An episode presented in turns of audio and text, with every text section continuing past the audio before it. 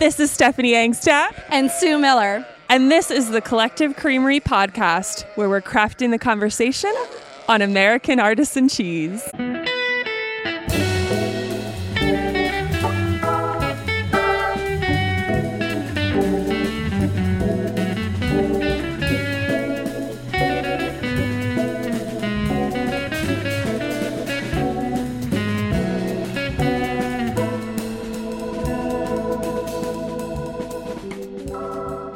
Today, we're bringing you an interview with Elizabeth McAllister and Mark Gillman of Cato Corner Farm in Colchester, Connecticut. Sue, what an amazing visit we had.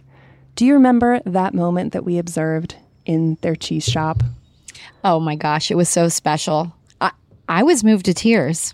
It was it was a beautiful interaction between a customer who reached out her hand, shook shook the hand of Elizabeth McAllister, who's been there since the 70s, and thanked her for being there.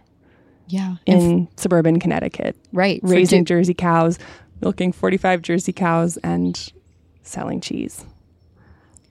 It, it was just, there was so much power behind that message. Yeah. And I kind of think of Liz sort of welled up a little bit too. She did. She I understood mean, the significance of it. Yeah. yeah. They're amazing. Yeah, they really are. We had such a nice visit. We got to tour through the creamery and cave. We got to meet the jerseys and visit the dairy barn. And then we sat down with Mark Gillman and his mother, Liz, who started the farm. And they told us all about their cheesemaking journey. I think this is a really good example, a great model for all of us about a farm and cheese operation that is really producing cheese for their farmers market customers first and foremost. Oh my gosh, they have such an extensive lineup of cheeses. Yeah. Like and so many flavors. You know that anybody walking up to that table is going home with a wedge of cheese. And you know the the golden colors oh. and the te- the goopy textures. I mean they just they're so inviting. Right. Yeah. We we brought home a little bit of hooligan, which is one of the stinky um, probably most well known cheeses that they make outside yes. of that region. I, mean, I, think you were a little bit stunned by how much of how big of a slab I put on my bread. That's great. Oh yeah. my gosh, the best way. we had that great bread that yeah, nice dark bread, yeah. dark grainy bread, but anyway, they I, they're just wonderful people and great models. They do five farmers markets, big big markets in New York City. Their main one is Union Square Green Market, and they have a shop in Colchester, Connecticut. You can go by and visit them on the weekends and taste all the cheeses. It's an adorable little wooden shack on the property, which they've turned into a cheese shop. And um, we hope you enjoy this interview where Mark and Elizabeth take us on their cheese making journey.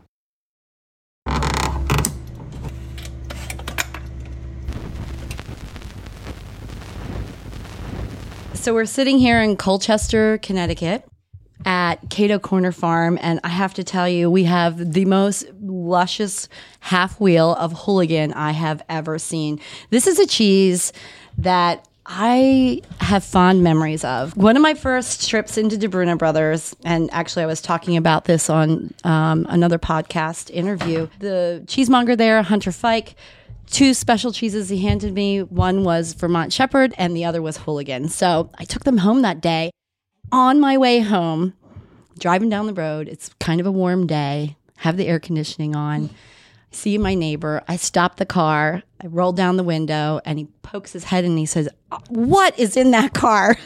I'm like, It's Hooligan. This is a really great cheese. He ended up developing love for it too. So it's pretty exciting to be here with Liz and Mark. And, you know, today we're going to be, you know, talking about cheese from Cato Corner up here in Connecticut. So welcome. Thank you. Thanks for stopping by. Yeah. Thank you. I'm glad you like Stinky. we do like Stinky, and we just came in from the barn where um, Mark and Liz gave us a tour of of the facilities, and of course, one of the highlights were, were the cows. You yes. know, those jerseys are so healthy and happy and robust, and I'm sure that they just can't wait for spring to get here too but they are looking darn good out there and producing such beautiful, luscious milk. So, yeah, you know, this is great. We have so many questions for you. Liz, you're you're quite a pioneer. Can you paint the picture of what this farm was like when you came upon it and what what year that would have been? Um, We moved here in we moved here in 1979. Um, this farm has been had cattle on it, mostly dairy cattle, since 1720. So the one of the original owners raised oxen for pulling, and the farmer before us was had a a uh, 40, I guess about 40, 45 Holsteins, and he shipped his milk. But he was wanting to go out, so and his son had moved away, so he um, he wanted to sell the farm, and we were very lucky to get it. It was at a time before real estate prices went up in Connecticut, and he actually um, held the mortgage for us, so we didn't even have to go to the bank. Oh, and it, it was very, very lucky. Right. But at that time, I was raising sheep and goats, so we had only a couple of cows. Right. So. How many acres is the property? It's 75 acres. About half of it is open, good pasture, or um, it, at that time it was all hayland. I think some corn too. And then uh, the other half is uh, very ledgy with, with wetlands and woods. Right. It's very, very pretty um, land. It's it's not you know a nice level stoneless land, but it, the whole farm is is very nice. It's a nice little piece of New England. If you know anything about Cato Corner Farm or have looked into it or have met these folks, you know that Liz is the driving force behind this beautiful herd of cows in this dairy. I mean, you know, I am so impressed with the fact that, you know, you're here, you're farming, and you thought, well, maybe maybe the future for us is to make cheese and to milk a herd of cows. And you took that on pretty much single handedly, didn't you? Well, um, my Mark's dad, uh, my ex husband, was he was involved in getting the the idea going and went around and and and he he supported the idea that this was that was the way for this farm to go. We knew we didn't want to milk cows and ship milk, and we had been raising uh, goats and sheep mostly for the Easter meat market, and that was really not a satisfying thing. Right. Did you grow up on a farm, Liz? No, I did not. I grew up in Rhode ah, Island. Okay. Um, my father was a doctor, and he, um, but he always liked growing his own food, and he always knew where to get the first asparagus from some farmer or somewhere or other. And so we grew up. I grew up as a, a foodie, not to mention a cheese foodie. He was also a cheese cheese nut.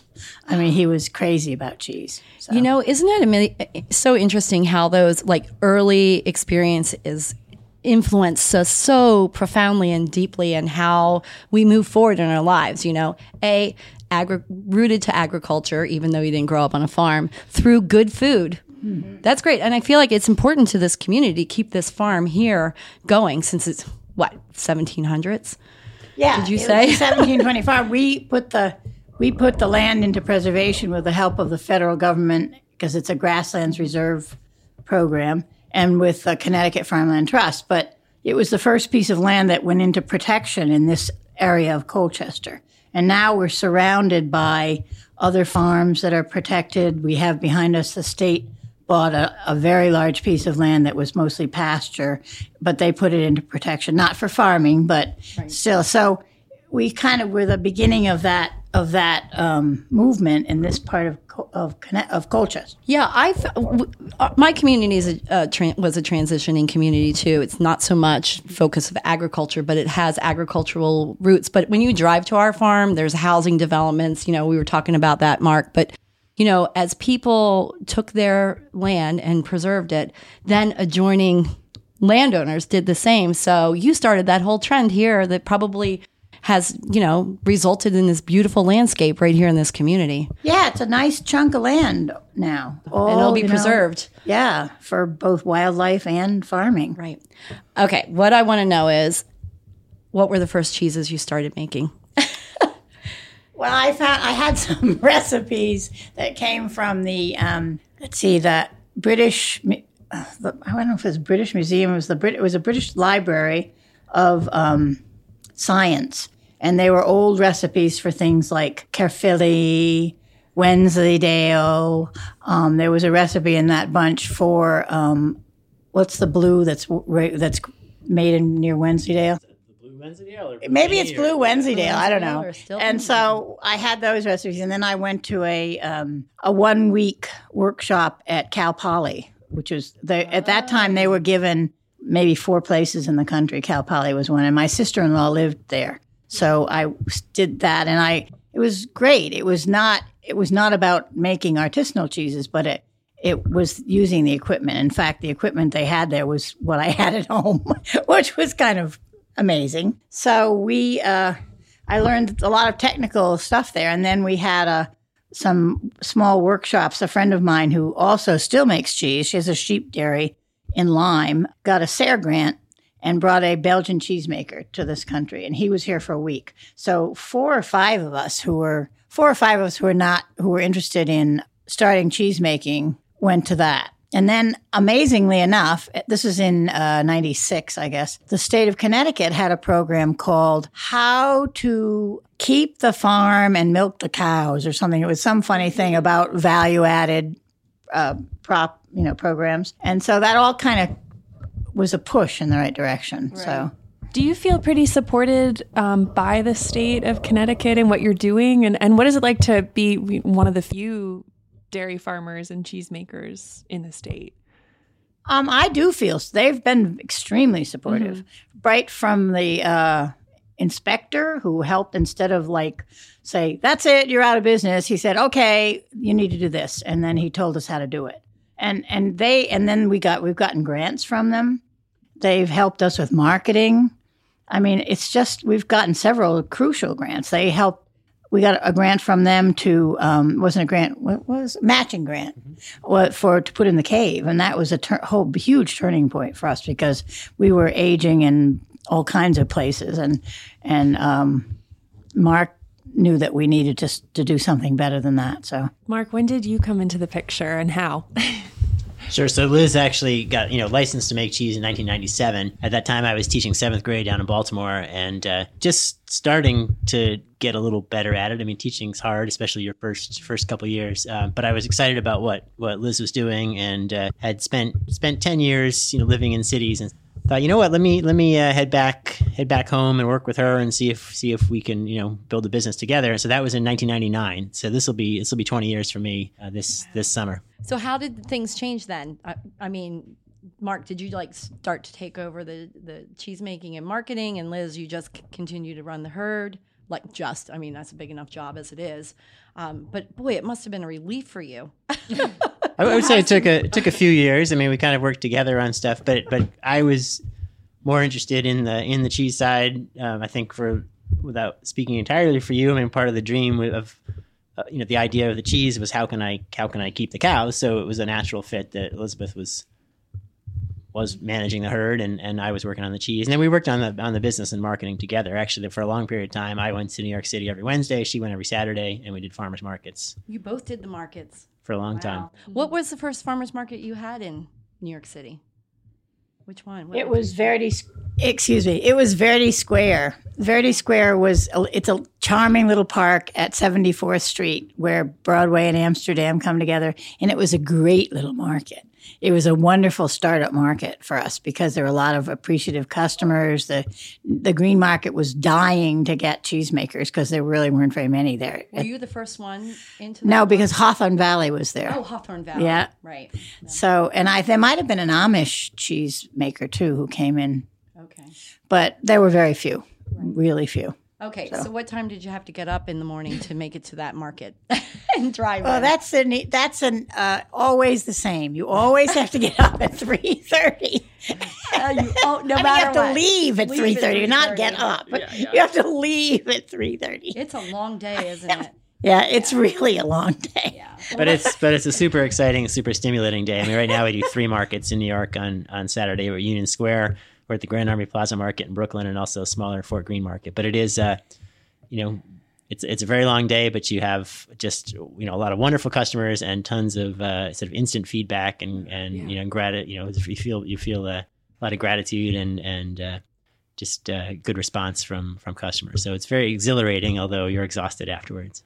Did you get connected with a lot of chefs in New York through those markets? Has that been instrumental to growing your business, or is it just like the the customer, the regular consumer. Customer. No, there there definitely are a lot of chefs, especially at the Union Square Market. A lot of people who buy much of you know a good a good chunk of their food from from the produce folks there, and they'll come and get cheese as well. well That's great. Wish we had more chefs coming to my markets. Yep. Yeah. really. Come on, guys.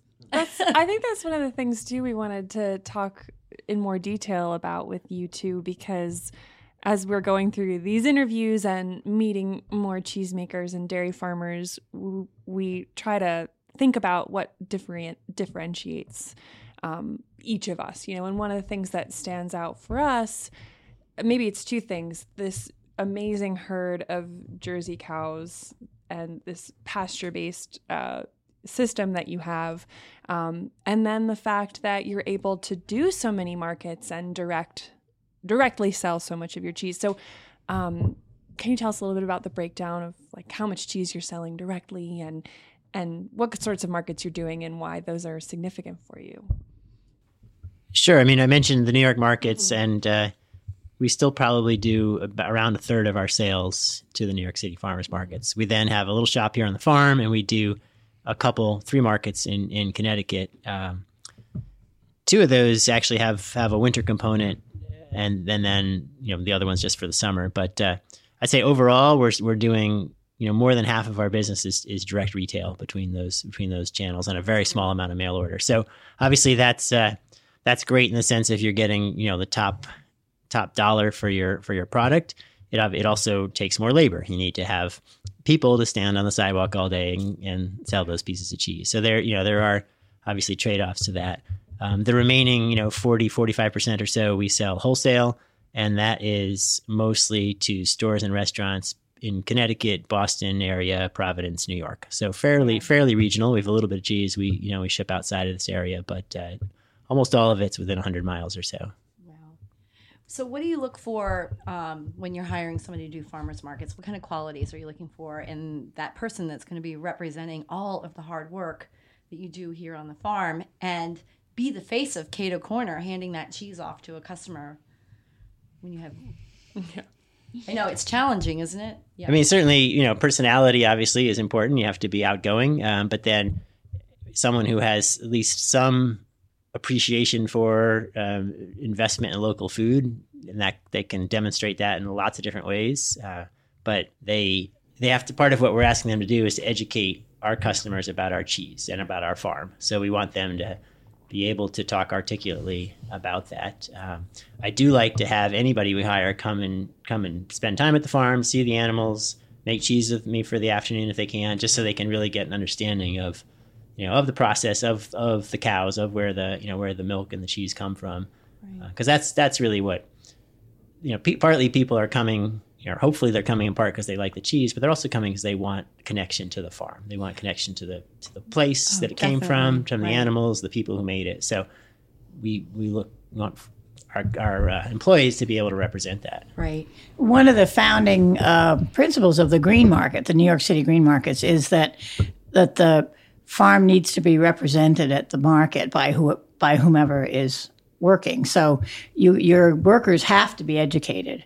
They prefer to have the farmer there very regularly. And the idea is for people to learn that there are farms in, within a range of New York City that are producing their food and why that's important. Right. So and real farms, real yeah. farms, yeah. yeah. So it's it's um, that's they push farms to do that. They do both know. of you still go to market then? I don't. Okay, on occasion, right? Mark does. Yeah, I, I, I I probably go about once a month, maybe slightly less now, but uh, mm-hmm. it's actually part of it is we have uh, we have two people who ride down in Connecticut and take up both seats in the van. So when I, when I go, I have to take the train in. But oh my gosh, that's funny! I bet your customers are really excited when you're there you know? It's fun to see people. I mean there's some people have been supporting us and buying from us for you know 15 or 20 years yeah, so it's really right. it's really great to see them. We we often say sometimes when you're at market you get so invested in these families you know who have been shopping with you week in and week out and you know so much about them just from you know talking over the table and sharing cheese and that's really great isn't it? Yeah. One of our workers who's been with us for many years at grand army plaza will um, send me a a picture or something that of this is so and so's new dog, or um, look at this kid. Remember when he was three? oh man, that's great. So it's really it's cool. cool. Was this? I mean, it's amazing your ability to sell half of your production directly. And how many pounds are you making per year? By the way, we've been around fifty thousand pounds 50, or so, so for a year for a year. Directly, that's amazing. Is that was that a conscious decision to say, hey, we want to be able to get a good price for our cheeses, so we want to get to as many markets as we can? Is that something that supports your operation here? Yeah, absolutely. I mean, that's absolutely yeah. it. Certainly does. It's uh, you know, and maybe as a part of that, what we've tried to do then is always have you know ten or twelve varieties out at once. So I know that. Um, you know, lots of people will only stick with making a couple of varieties, and if they're if they're selling them wholesale, say they'll focus on just having one or two that are really outstanding. What we've what we've tried to do is have a range of styles. You know, that that said, they're all raw milk, they're all aged cheeses, but they'll be might be you know two months old, a sort of the soft runny hooligan. They might be a year old, something dry and sharp, um, or aged Bloomsday or Dairyere Reserve, for instance, and then a lot of stuff in between. So and some blue cheese. So we try to have you know options so that when people come to the table, we can help we can help. Uh, we can be yeah like a mini a mini shop and help them find what yeah, they like. There's so something it, for everybody. Uh, so it has yeah. definitely driven our driven our our business model for sure. It's a lot of work managing all those different styles of cheese, and we tasted through them earlier today and oh my gosh the flavor profiles are so complex and interesting i love the fact that you pop about you know that bloomsday in your mouth and you know maybe like four or five or six minutes later you're like you're still thinking about it. that's a sign of quality, isn't it? Yeah, you're yeah. still that's good. Yeah. How does your quality? Can you talk about how your um, your feeding practices contribute to these cheeses that are just bursting with flavor, and your decision to make raw milk cheeses too, and stick with raw? I mean, I believe that that the local um, food source is very important to the flavor. I feel I've tasted a lot of cheeses and I can taste our cheese, and I'm never sure quite what it is that makes. I mean, it's obviously the milk, but but you know they're on local hay. They're on local hay. They're on pasture. We do feed some concentrate, which is obviously not local. And um, I'm not really sure how to answer that. I, I just don't know enough about other places and how they feed. Mm-hmm, mm-hmm. You, I, would say you certainly get a sense of place yeah. all across your cheeses. Like yeah. there's a, definitely a common theme in them of the milk. Right. Know? I get. I mean, right. it. I think it must be the cheese making too. So I don't. I don't know, Mark. What do you I mean, think? I mean, we've certainly avoided. You know, we avoid fermented feeds. We have high quality, you know, hay and pastures. I mean, like you know, Liz does, and her staff do a great job with cows. I mean, they're very healthy. They spend a lot of time you know taking care of the animals, making sure the milk is just you know top quality. So that's that's obviously where it starts, and then. Uh, you know, we do have, you know, we do have our own our own uh, underground cheese cave with lots of natural and ambient, you know, molds and and yeasts and bacteria in there. So certainly that those are helping kind of finish the flavor of the cheeses as well. So I think it all it all comes together. What are what are some of your cheese making philosophies or sort of guiding principles, Mark? Um, that's a that's a tough question. I mean, I guess uh, I mean, certainly we've you know we've talked about trying to make you know a variety of styles so we can we can meet different uh, different taste you know profiles. Uh, I, I, think that. Uh, I think maybe maybe I mean it would we're because we're making so many different cheeses. We're you know what we're trying to do with each one is maybe a little bit different. So obviously uh, we're looking at uh, you know some of the alpine styles that are a little bit nuttier and sweeter. We're looking at uh, we're looking at some of the wash rinds where really are very, quite very full of flavor. I mean, um, I think we've scared some people off sometimes with the hooligans, but uh, that's you know we like them with that good good full funk. Well, the um, name tells it all. that was that was the idea. Yeah, um, we certainly. I mean, the name. We've had a lot of fun with our names for sure. That's uh, both with the cows and with the cheeses. That's been uh, a very collaborative process. Lots of people have contributed to that. I think you know certainly trying to not to you know not to mask the milk for sure, but to but to bring that to the bring that to the fore. Um, we you know we do embrace the the the natural rinds and and uh, we don't try to get rid of uh, you know get rid of a lot of molds and such that are on there. Um, I guess the one exception would be cat hair. That's the one I've consistently tried right. to get rid of when we do have it. But usually, to me, it's a sign there's not right. quite enough salt on that on that cheese. Yeah. So that's uh, right. um, that's maybe an indication of a, of another quality issue rather than rather than uh, a mold we're trying to eliminate. Um, yeah. And it seems like your cheeses, the rinds are so they're so biodiverse. Like you, you know, you won't find a pristine, like super monotone color rind in your cave. They're so complex and they're so bursting with flavor. And I think that that seems like really a signature. World. They do, yeah. yeah they seem world. really old world. I love that. I just even visually, they're so attractive and and fun and playful. And then also, you know, just in terms of the flavor, it's right unlike anything else. Yeah, yeah. really cool. And, and I guess speaking of, you know, letting the milk come through as principle of this cheese making. I mean, I we need to talk about Mark. He's part of the Cornerstone Project, where um, with Parish Hill and us at Birch Run, the three creameries we really like working together. You know, we kind of have all this like, I don't know, a common vision, similar aesthetic. And, um, you know, it's really fun to see how each cornerstone is similar and a little bit different and interesting. But, you know, you're expressing that milk in, in its purest form with those native cultures. And God knows you were so helpful to me. Um, you don't know as much because I took all of your notes because I was really struggling with with getting my cultures started this second time. So um, yeah, let's talk about Cornerstone, and you know, we kind of wrangled you into that project. I'm so glad well, you, you, you invited me, which was which was fabulous. I was yeah. uh, you know honored to be asked, and then also very excited about it. I mean, this is you know the idea of of creating your own starter cultures is something that Liz and I had, had talked about, and with you know partly with the uh, notion that you know the understanding that you know most cheese in this in this country right now is made with a fairly small group of you know freeze dried cultures from from a few international companies. So. Um, how can we better express the flavor of our farm? So Cornerstone, you know, for us was an opportunity to kind of learn how to do that. Um, so that's you know that's that's one part of what excited me about it was how to how do we learn how to make our own starter cultures and uh, and create a good cheese with that. Then the then the second part is the is the collaborative process. So we're uh, you know we're working working with with you Sue and with with Peter and Rachel, and then uh, um, the just the comparative nature of that of that as well. How is how is the cheese that we make similar to and different from what they're doing?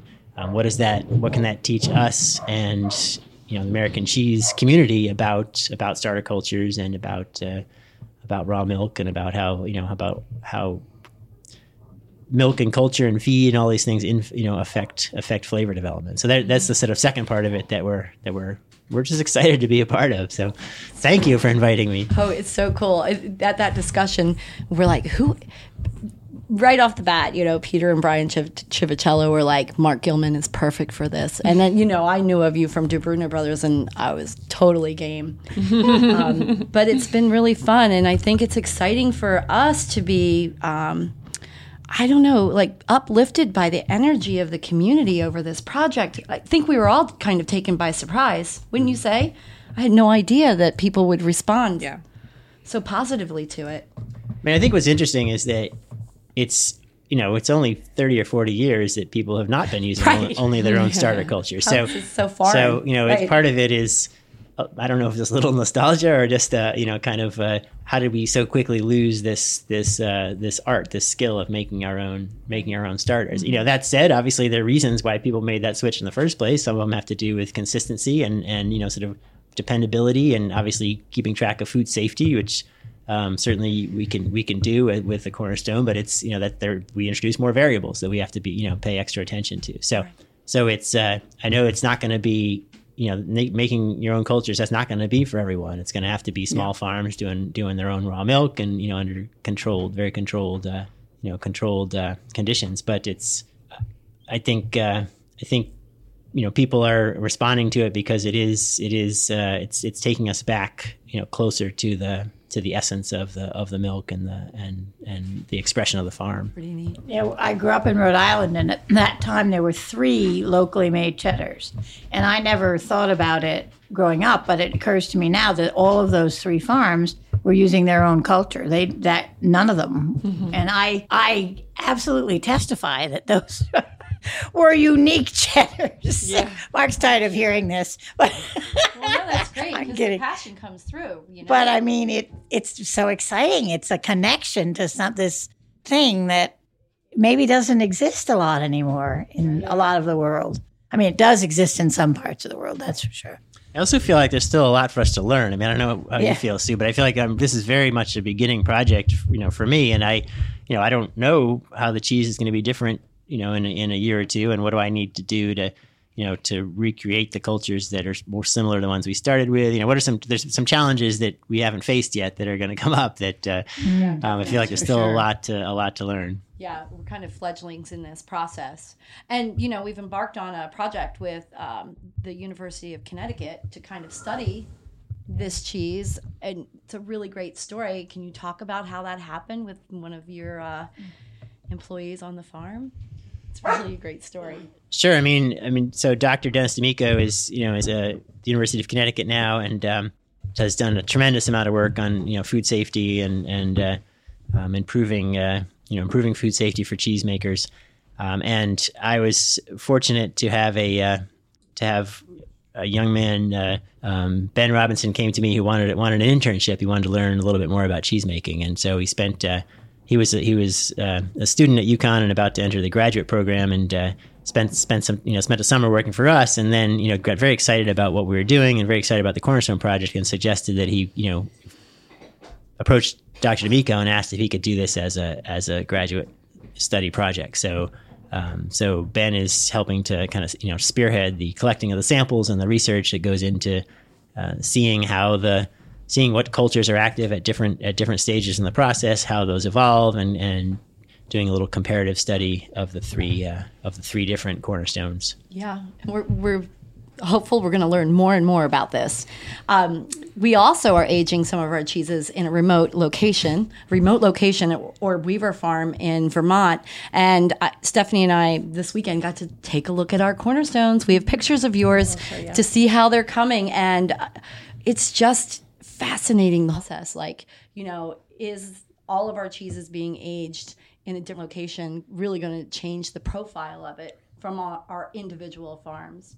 You know, I think what's exciting about it is it's not just one. There's like three of us doing, and other people who are curious too. Oh, everybody wants in on it. Yeah. Yeah. Uh, this is a question for both of you, Sue and Mark. Are there, is there one other cheese in your lineup that you kind of can't wait to make native cultures for and see how that gets expressed. We, I talked about one? this with Mark. So did go. you? you? I mean, I think that this is actually not even so much cheese that's in our lineup. Is that we've you know going back to sort of Liz's observation about the about the New England cheddars. I mean, I think we I think that might be the the next step would be for us to develop a mesophilic culture because the cornerstone is using a thermophilic culture. So develop a mesophilic culture that then we could use to make a sort of cheddar style because it does seem like there's the opportunity in that type of cheese to really to really express the the milk and the and the land. Right. Right. I'm just holding my own. I'm going to watch Mark yeah. on that. But I, I do think I, I, agree with you about the cheddar. Like that is like seems to me like a natural next step for that that culture. Mm-hmm. That's exciting. I mean, you know, look at how it is in um, in Great Britain. You know, those English right. cheddars are all using similar, you know, native cultures and boy, those cheeses are so darn good. So let's do it here in Connecticut. That's great. Is there what are people buzzing about in your region here? I mean, you mentioned the new brewery down the road, which just opened this weekend and sold out of beer. And so now you've got a nice new partnership with a brewery, which is always good. Cheesemaker always wants a friend in beer. Um, what else? What else are people talking about in your in your food community? I mean, I, I, think, I mean, certainly, certainly, beer. You know, the, the beer industry, uh, probably like everywhere. I mean, there are so many new you know microbreweries, uh, just, you know little little individual you know families making uh, you know opening a place to make to make different beers, and it's uh, that's quite exciting. I mean, beer and cheese go very well together, and uh, I think there's some lots of opportunities for us there for pairing and just getting people interested in the food. Connecticut also has uh, has a lot of small wineries, not not quite as many as Pennsylvania, which I understand is a huge industry down there, but uh, um, but that's uh, you know we have lots of folks coming up. There's a winery about a mile from us as well, so people coming out they'll come buy cheese and then head over there. So um, so that's there's some good good partnerships for us there. I mean, one thing that I've been impressed with what you know the two of you have done is just how connected you are to the Pennsylvania cheese community, and I it, it struck me that we we haven't really done that so much in Connecticut. There aren't as many of us, but there are some, and I feel like you know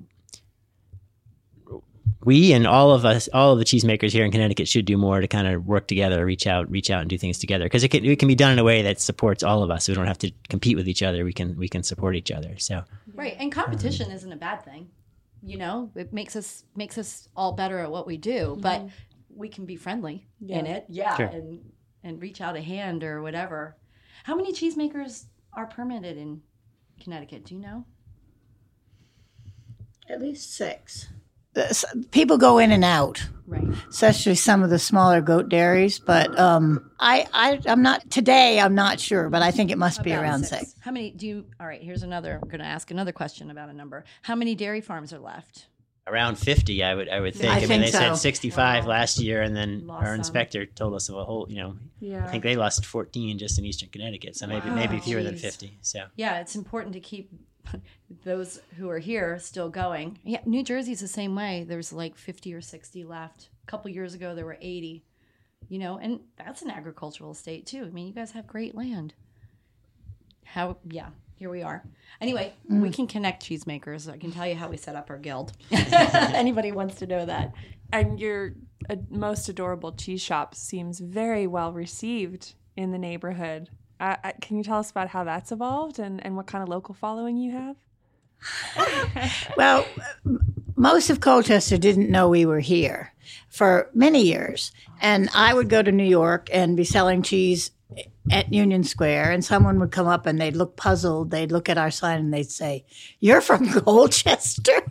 we live, and they would be a mile away. or something. But didn't even know you were there. No, and the town people went to the town hall and asked, oh, "Where's Cato Corner Farm?" and they wouldn't know. So the the awareness of farming in Connecticut, in uh, Colchester, excuse me, was really problematic. And one of the things we've had to do was we had to establish an ag commission, and we had to um, actually get the town, town to sign on to the right right to farm, which good. which Connecticut has established, but each town in in each town in Connecticut has the right to adopt or not. And Connecticut is very, the towns are very, very close about their keeping their privileges and rights, schools, et cetera. Right. So, um, Do you have an Ag Security Act in your township? Where no, not the, not the same as Pennsylvania or New York. Um, in other words, you mean land that has to be used, kept in agriculture? Is that what you mean? Well, no, I was thinking about in, in our township, um, we have this Ag Security Act which protects you against nuisance complaints. oh yeah, You We- have that. They well, Okay. they've they've signed on to that. Okay. right. Right. I'm not sure. You know, it it it's yeah, it's pretty good. Okay. Pretty good.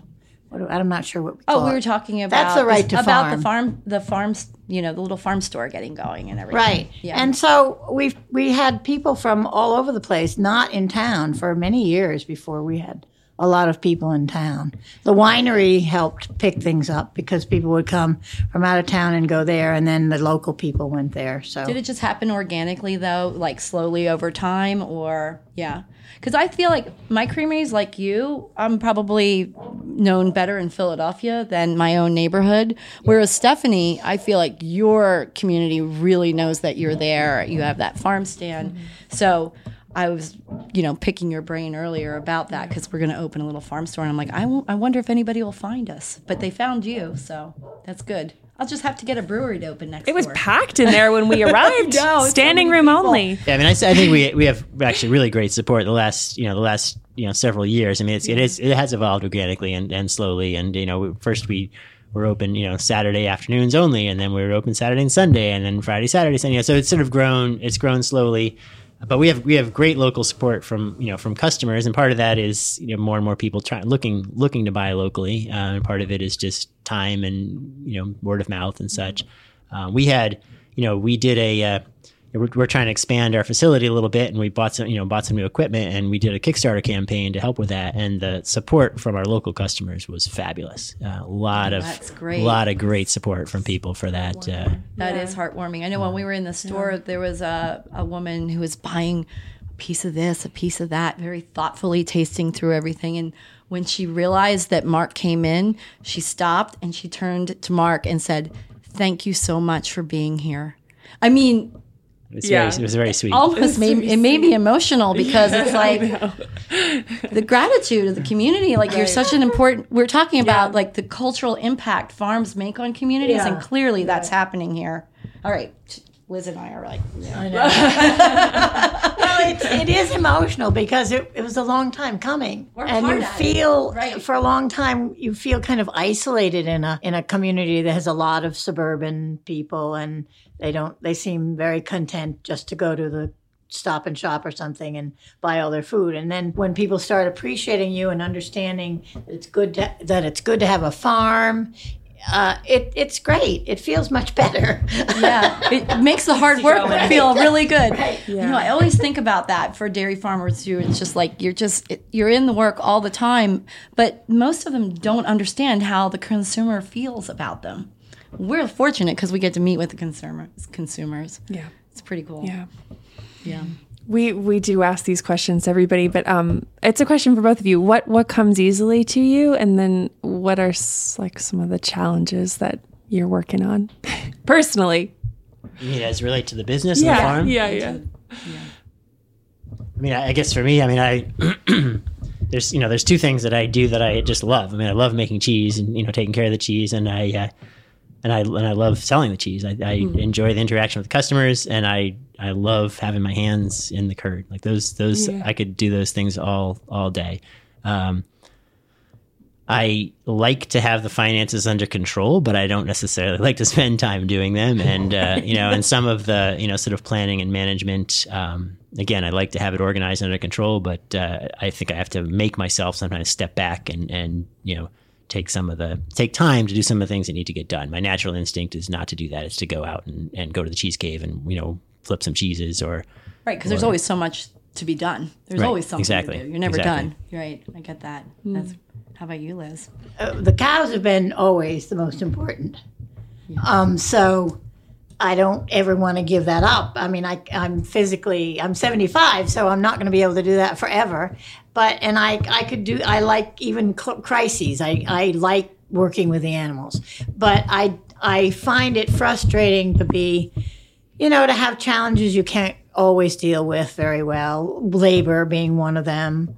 Um, just management of, of financial stuff and having to, uh, you know, be really careful about how you do it. And we try to treat the animals well. We've put the farm in preservation and we um, try to pay a decent wage to our laborers, our help. So it's it's challenging, even when you're selling of a high priced value added product. It's still challenging to keep all of those those important things and and not just let one of or two of them slip by. Right. Yeah. Right. So what do you think? What do you think? Um, as farmers and cheesemakers, what do you think our challenges are going to be? And I mean, this is kind of a loaded question in the next three to five years. I mean, do you think it's going to be, you know, increased oversight in food safety? Is it going to be carving out more of the marketplace? Is it help labor, finding labor to help you know, contribute to the hard work of the farm? I don't know. I'm just throwing out some ideas.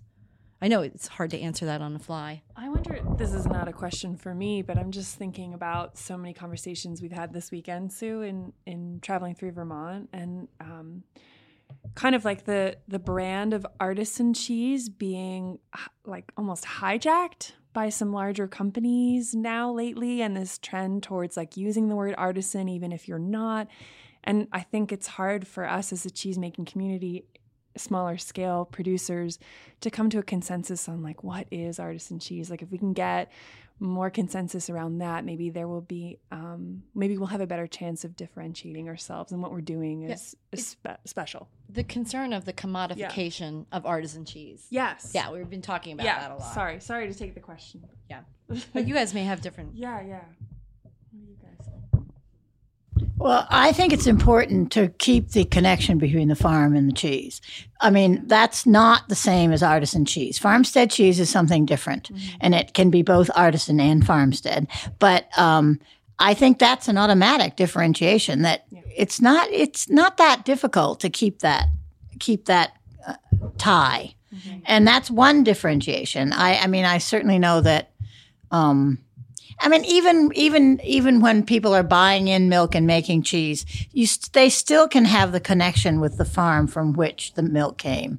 Right. So, I mean, that's one possible way that that we can differentiate ourselves from commodified quote artisan cheese. Right. right. And that's, I suppose, the whole thing about local and, and where things come from, et cetera, et cetera. Do you think scale enters enters that conversation, you know, you know, with creameries buying in milk and you know, all, I mean, I think that's so important to to really pay the farmer a fair wage. Um, also, we know that some of these large companies are just buying commodity milk.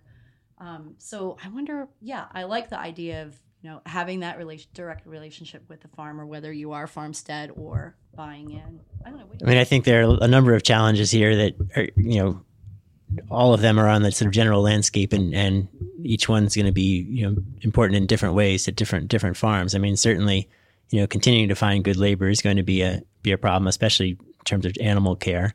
Um, there are more people who want to make cheese than want to milk cows. Um, the market is you know there's there's more and more good cheese on the market, which is very exciting for us, and and overall you know people do continue to eat more cheese. General consumption of of you know specialty cheese continues to go up, so that's that's uh, hopeful. But I also feel like um, each individual you know farm or cheesemaker is going to have to you know work a little harder maybe to to find their niche and make sure that they're you know putting out their best their best products. Um, I think I mean the question of scale is one that we've we've struggled with. I mean we've been uh, you know, pretty much around the same size for the last five or six years. And, um, you know, that's, that's been great, but, you know, our expenses keep going up. And so for us, you know, we really sort of felt like, all right, we have to be able to, to grow a little bit. Um, we didn't feel like we can do that just on the just on our farm itself. And we only have about 35 acres of pasture. We've got a you know we've got a small a small milk parlor. Like it didn't seem possible for us to be milking more cows. You know, right now we're milking around 40 at any point in time. Um, didn't seem possible for us to be milking more of our own cows. So the thought for us was, you know, we can buy a little bit of milk from one of our neighbor farms, um, which will also help them. I mean, obviously the milk price has been disastrous for dairy farms, so we can pay them a little bit more and uh, take just a, just a portion of their milk, but it will allow us to um, to grow a little bit. And you know, hopefully that you know, from the business plan perspective, it makes sense. It helps gives us a little bit more room at the end of the year. I mean, I think you know, if we look back over the last 20 years, there are lots of ways we could say we've been very successful um, in terms of making cheese we're proud of, in terms of supporting our families and, and employees. But we also can look at, you know, we've never uh, produced quite enough margin that we can invest in the way we want to, you know, reinvest, I should say, in our, in our farm, um, yeah. or or offer health care to our employees. Like that's a that's a huge cost. We've got to obviously start making a big chunk more money before we're there. But it is that's that would be a goal, and I feel like that's such a that's so important um, to people's well being, and it, that's that's a sort of disappointment that I have had with that we haven't been able to do that. So there's lots, you know, we have lots of, uh, you know, and, and this this so this is directly related to the question of scale. I mean, presumably by making you know thirty to forty percent more more cheese, that gives us enough more money without increasing some of the other costs that we can do that. But uh, we're just heading down that road, so I hope that's uh, yeah. I hope that plays out the way uh, you know in reality the way it does on right. paper.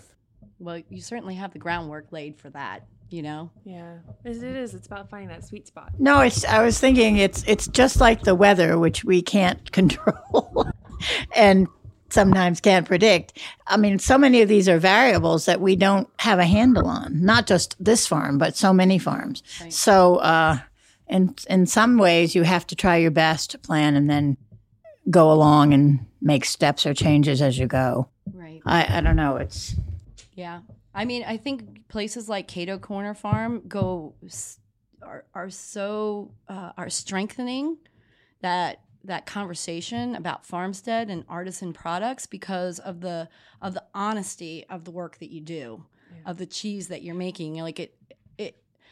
I feel a sense of pride to be in an industry with you doing what you do. Yeah. You know, it's like we're all doing the best we can. We're doing it honestly, and our customers know that. And I think, I think that goes a long way. Yeah. Thank you. thank, thank you. That's very sweet.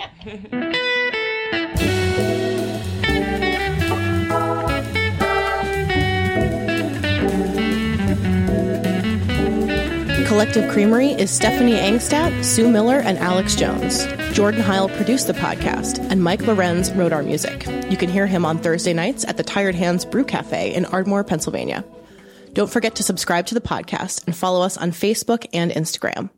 You can learn more and subscribe to our cheese subscription at collectivecreamery.com.